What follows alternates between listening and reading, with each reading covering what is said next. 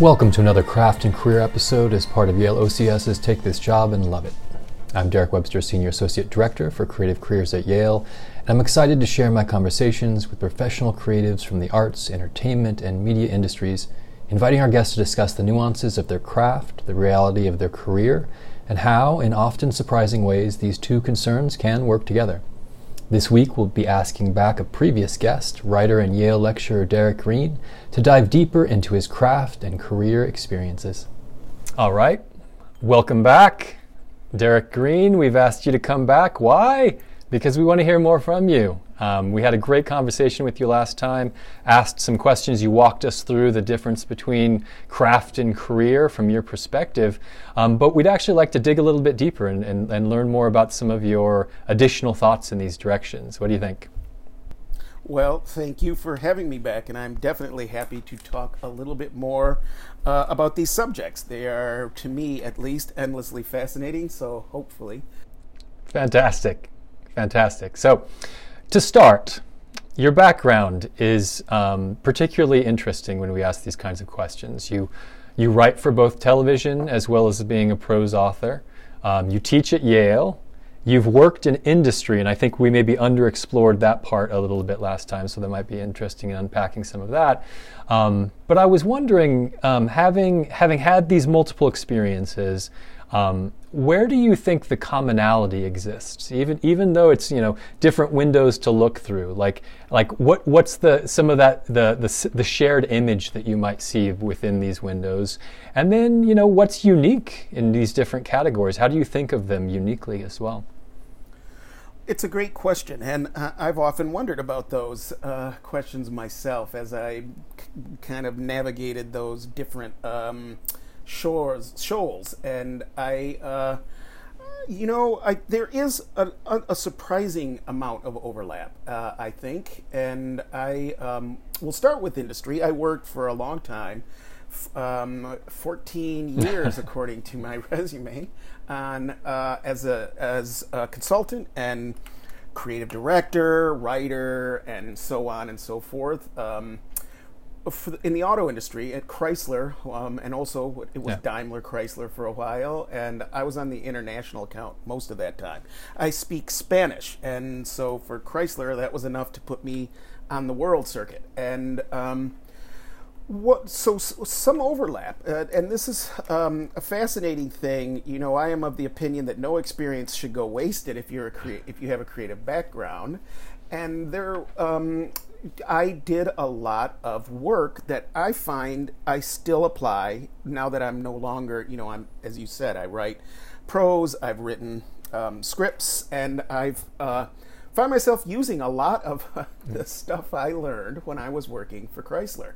We did um, so. If, if you're interested, specifically, one of the things that I did was um, launched brands, launched vehicle. These were vehicle lines um, in foreign markets, um, overseas markets, and so all kinds of fun and cool sounding things. Um, for instance, we launched the Jeep brand in um, South Africa in the late 1990s, and um, this was kind of a big production, which, not surprisingly, transfers pretty well to film um, and and other creative ty- types of production. We had ideas labs, which are like spitballing sessions. We had um, cascade development, which is exactly like a production.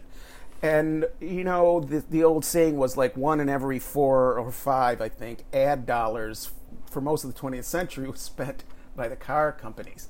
And uh, a lot of well-known writers and directors got their starts in mm. those in that industry. Um, and so, so for instance, um, you're in a room with a group of people collaborating um, when you're launching a vehicle, and that was something that I found, re, you know, very useful. And um, uh, when I kind of shifted gears and wanted to, tried to write a script. The first script I wrote was the adapt was an adaptation. I co-wrote it of a literary novel. Um, but suddenly this was so I tell my students you're not going to sell the first script you tried to write and and they say well how many did you write and it's like okay well i did sell the first script I wrote, but it's misleading because in in actuality, I'd written hundreds, and I mean literally hundreds of scripted um, events for the in my car industry days, and there Right, are right. definitely overlaps, um, and uh, and so that just is an example of the unexpected um, communication between industry and there's this idea that the creative fields are somehow I, for lack of a better word, I try to avoid preciousness, and there's nothing like a few, like a decade and a half in uh, an industry like Squeeze out all the preciousness.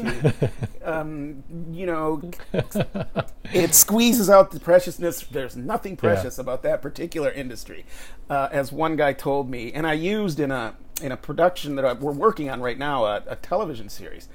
His um, saying was, "You do two things in this business: you build cars and you sell cars. Everything else in his mind was BS." And so, and yet they needed creative people. Um, and so th- I had uh, studied creative writing. I always wanted to be a writer, but I had to make a living, and and so I went, as I said in our last conversation, it was a kind of a uh, prodigal period where I went straight away from creative writing, but always in my mind that I would Yeah. go back to it. And as I said, I Right, took right. notes. I took extensive notes. And the uh, the first book I wrote was uh, a, a a kind of uh one of my friends wrote uh, similarly traveled, and he would write. He was just constantly writing things, and I went for a long period where I didn't publish anything. Um, a few years, not the entirety of the time I was doing that, but there was a there was a period and like many writers, I started to panic when I wasn't I wasn't writing. And I asked him, "What do you do?" And he said, "You know, the difference between you and me." he talked really fast, even faster than I did. The difference between you and me, Green, is that everywhere I go, I write something about it. And he, Right. he made a really Right. good point. Um, writers write, and and so I decided I would write a short story. He wrote nonfiction, but I would write a short story about every place I went. And I, I didn't hit them all, but I got 12 of them, and I invented this kind of Halliburton esque company. It was, Mm-hmm. you know, it wasn't the car companies, but that became my first book. So those are Wow. Yeah. right there are some correlations. Um, and it was this kind of, you know, I never gave up. There, there's one thing for the creative. Um, writers, uh, I think all creatives are tenacious people. Often they're uh, stubborn, you know, or you can Yeah. phrase you can be positive or negative. It just never occurred to me I would give up, and and it's curious to some people like they express shock that I never gave up, and it's like, you know, why would I have given up?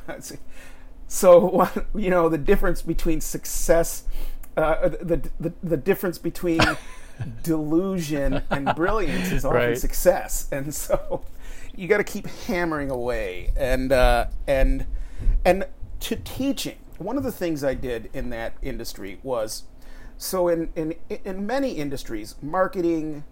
Um, and training are really considered Right. sides of the same coins. Um, we they could have hired engineers to tell people how the cars work, but nobody would listen. They needed creative people who would make it interesting. So we would tell stories. Marketing is telling a story. Um, in storytelling, classic storytelling is somebody wants something um, and encounters obstacles getting it. Uh, a character wants something intensely, tries to get it, and runs into trouble. If they, if they get it right away, that's good for Right. them, but not good for your story. Well, marketing draws a lot on that. So um, you create a need in the target audience. You uh, you want your smile to be bright? well, it's not bright. So buy our product, and we have solved your problem. Similarly, we would train people um, on all of these things, and I would write training, um, as we call them, training modules, training programs.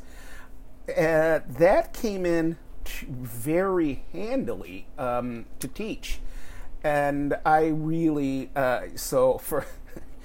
You know, who, who knows who's listening? Some of my old bosses. Um, but I would I would go give presentations about automobiles in South America in Spanish, you know, in front of Mexican millionaires or in Buenos Aires. And uh, one of my friends asked, "What are you doing these days? You know, I haven't seen you." And I said, "I um, work teaching people a subject I don't know in a language I don't speak. And there was a kind of that became very challenging. When I came back to the creative writing world and I knew I wanted to teach, um, I taught in, in a couple of other programs before Yale. And I had accumulated this ability to teach, you know, in the corporate world, people aren't natural learners often. And so you have to become a very skilled teacher to capture interest. And when I had the chance to teach a subject I really, really cared about to students who uh, were really motivated, um, it all kind of came together. So I, I, know that's a long, kind of rambling answer, but there are. It, there's yeah. a lot of communications. Uh, well, it's fascinating to hear those examples of how direct, I mean, skills that are usually thought of as being exclusive to industry, some soft skills, some communication skills, some uh, but but when you when you layer in the idea of being observant or a storyteller or being able to understand where those skills can be extracted and then applied even in a creative fashion like uh, I love the, the, that that concept that your first you know your first manuscript actually came from just a challenge saying hey you're traveling. Keep your eyes open. Pay attention and, and write. Right that's fantastic write a story about everywhere you go, and um, and I really did that, and it worked. When even the idea that you wouldn't, you probably wouldn't have been traveling to all those places if you hadn't have been working in industry. So there's there's there's a certain carryover in that direction too. Yeah, and for me, you know, I often Edgar Allan Poe had a great line: "If you ever find yourself um, sentenced to the gallows, be sure you take notes." I paraphrase, but it's pretty close. That's a writerly yeah. thought. Every experience it needs to be fodder yeah. for you, and I, um, I really appro- I, I didn't feel like it while I was doing it, Derek. You know, it felt like I was wasting time, and I was out, but I was always had an eye toward you know one foot right. out the door, so right. to speak. Um, and and it was and it ultimately did kind of pay yeah. off.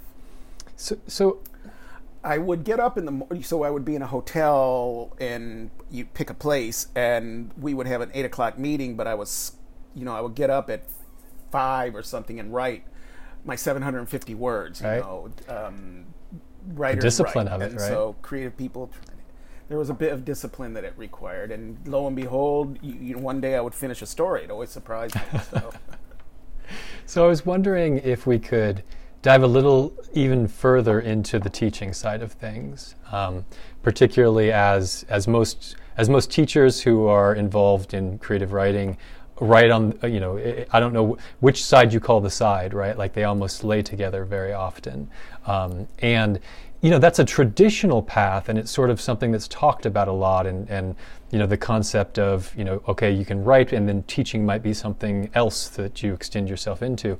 Um, but in the modern landscape there's also a lot of conversation about you know adjunct teaching and the and the difficulty of of making a sustainable version of a career in those directions.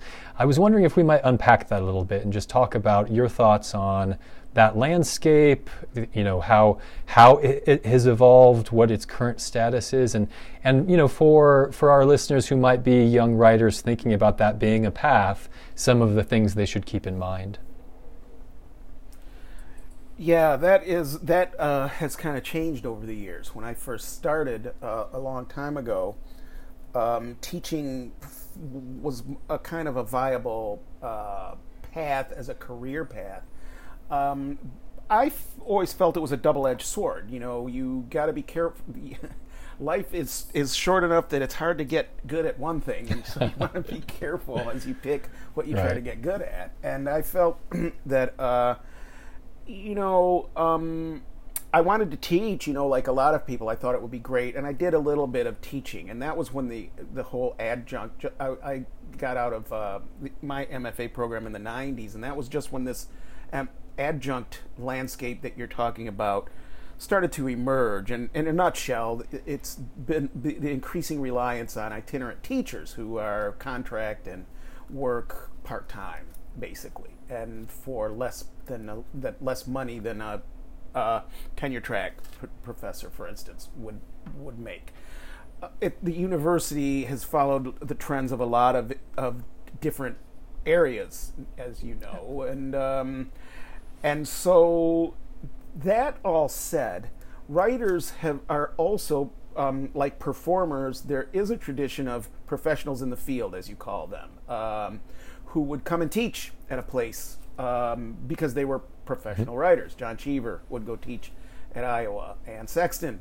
Um, before she, be- I think she became a full-time faculty member up in Boston somewhere. Uh, here we have um, Bob Woodward, who comes and he doesn't make his primary living. Um, he is a classic idea of an adjunct. That's where that term came Right. from. You were um, in various fields. You would come and teach, but you made most of your living in that field.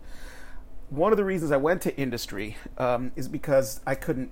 Teaching wasn't a viable path. I couldn't make enough money teaching, uh, you know, introductory composition at Washtenaw Community College, where Yeah. I taught for a year or two.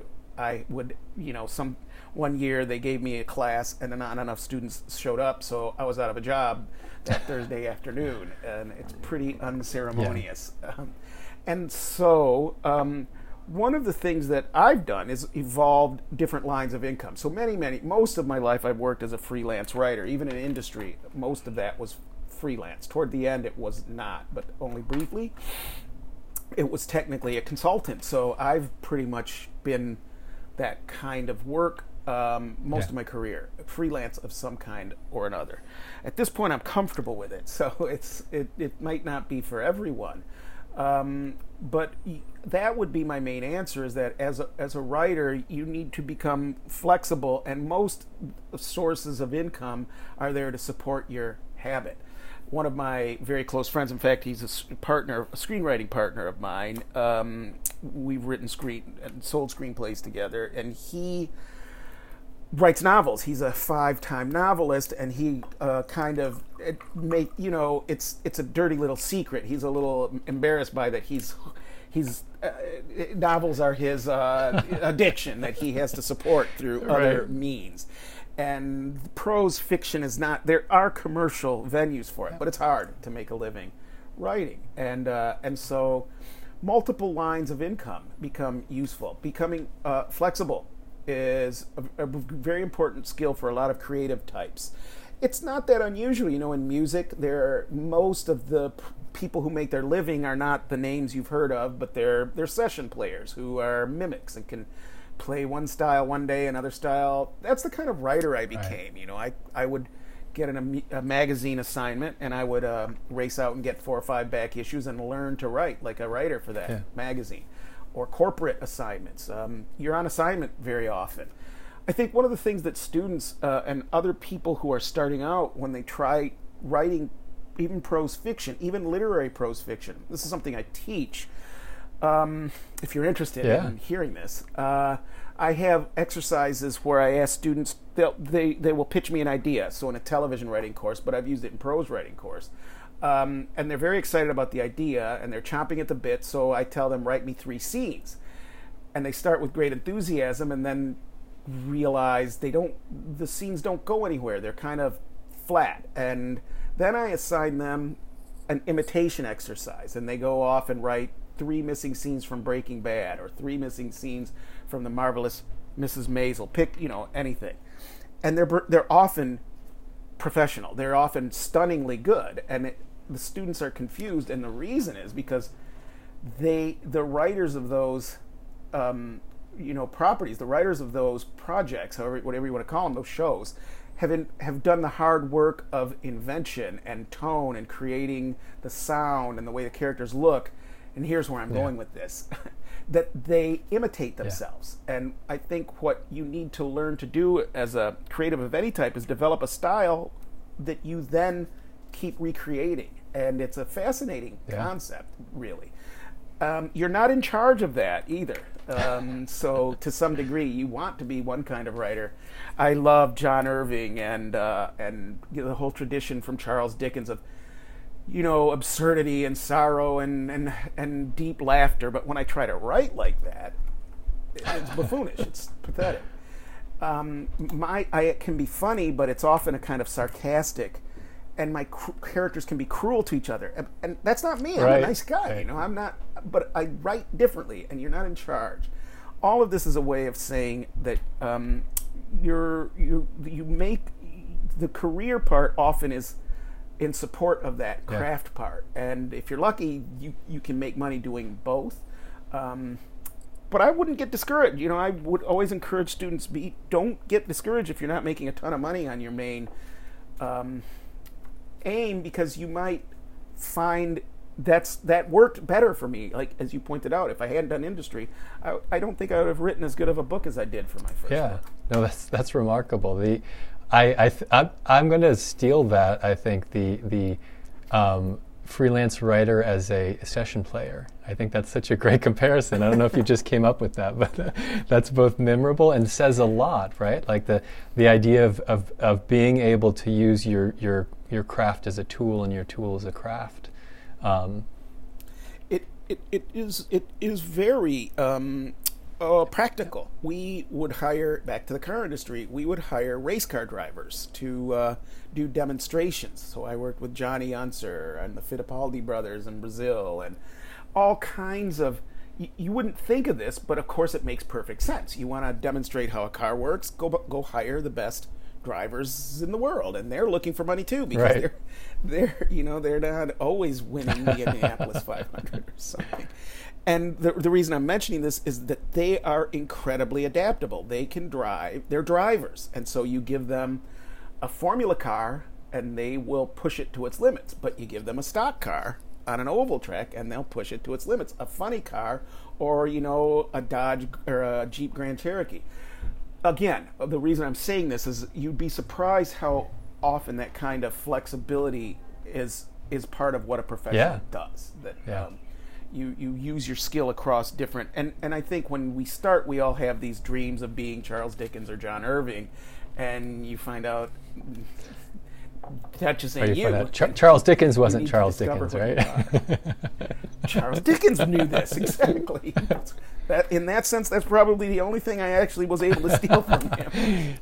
Somehow becoming uh, adaptable and trying. No, to that's great. Um, so, so we just got a little bit of time left, but I wanted to um, kind of uh, uh, tie this off in, in one last question, which is relatable to both of the th- things that you were talking about. Um, the practicality, the the you know utilitarian aspect of writing is just a it when it becomes a career, when the big C gets involved, like that has to be something we concern ourselves with. The preciousness, and, and I'll even expand that to mean like the, the passion, the inventiveness, the curiosity, the wanting to be able to speak towards something meaningful to self. All of those things are tied up more on the craft side, right? Like the, the, the sense of being engaged as a writer. How do you navigate those two worlds in a way that, that, that doesn't feel awkward or, or one doesn't stack onto the other or the, the utilitarianism doesn't get in the way of the, the passion, the passion doesn't obscure the practical reality of this whole thing? H- how do you keep yourself centered and moving both of those things forward without, you know, an internal explosion? It is such a great. It's it's the essential question, Derek. It's really a terrific question for all creative people, I, I think, and it takes a long time to figure it out. I think everybody does at some point. If you hang with it long enough, you figure it out for you. It doesn't necessarily translate to anyone else. Um, I think the essential part of it is. this might sound weird, but it's curiosity to me um, is is an important element of to keep those two seemingly very different things um, working together, uh, so that you don't explode. You're, you don't go, you know, um, kind of veering off into a manic, manic or otherwise episodes. Uh, I think that the, uh, the the key for me is I I'm endlessly fascinated, which is another word for curiosity about storytelling and the process and how it works and why do we care and how how it works across cultures. There it, apparently there you know it works across not exactly the kinds of stories we tell, but every culture has a story-like thing. Where am I going with this? Um, I love talking to students about their stories and I am hopelessly hooked. You know, as soon as they show me theirs, we go off into this kind of what if and it's shuttling between theory yeah. and practice, and uh, and the same thing do, happens when I read somebody else's script. If somebody gives me a script of theirs to look at when we're working on uh, a script. Um, and I remember not long ago I was at around 1:30 in the morning talking to somebody in LA about stories and I had started I taught a class at 9 that morning and it occurred to me I've been doing this like for 14 or 15 hours all day talking about somebody's story or how it was, and I loved doing it. I don't know if that answers your question, but to me that really is the um, the way that it they shuttle back and forth is I you know, I'm I'm fascinated by storytelling. I'm fascinated by how to sell stories. I'm fascinated how to make them better, and I just keep chasing that shiny object. And uh, right. And I intend to do it until somebody forces me to stop. That's great. I, I mean, there's a consistency in that too. I mean that that goes back to your time in industry and your willingness to observe and take notes and build from things that initially might not seem like uh, that's the material you want to build from, but like w- that observation allows you to open up worlds within worlds. Um, that's that's a, a, that's really great advice. Um, so Derek, thank you so much. Thank you for returning. Thank you for this opportunity to dig a little deeper, go go in, in overtime on some of these questions, um, and thank you for your partnership at Yale. I look forward to you know keeping these collaborations going, and um, you know we can we can talk in the future about uh, some other ways that you might be able to help out with the podcast. Well, that sounds great, and thank you for having me and uh, putting up with me for these all these minutes talking. It's been great, Derek. You're, these are great questions. Absolutely. Thanks again. And until next time, don't be afraid to use the word career, but always stay crafty.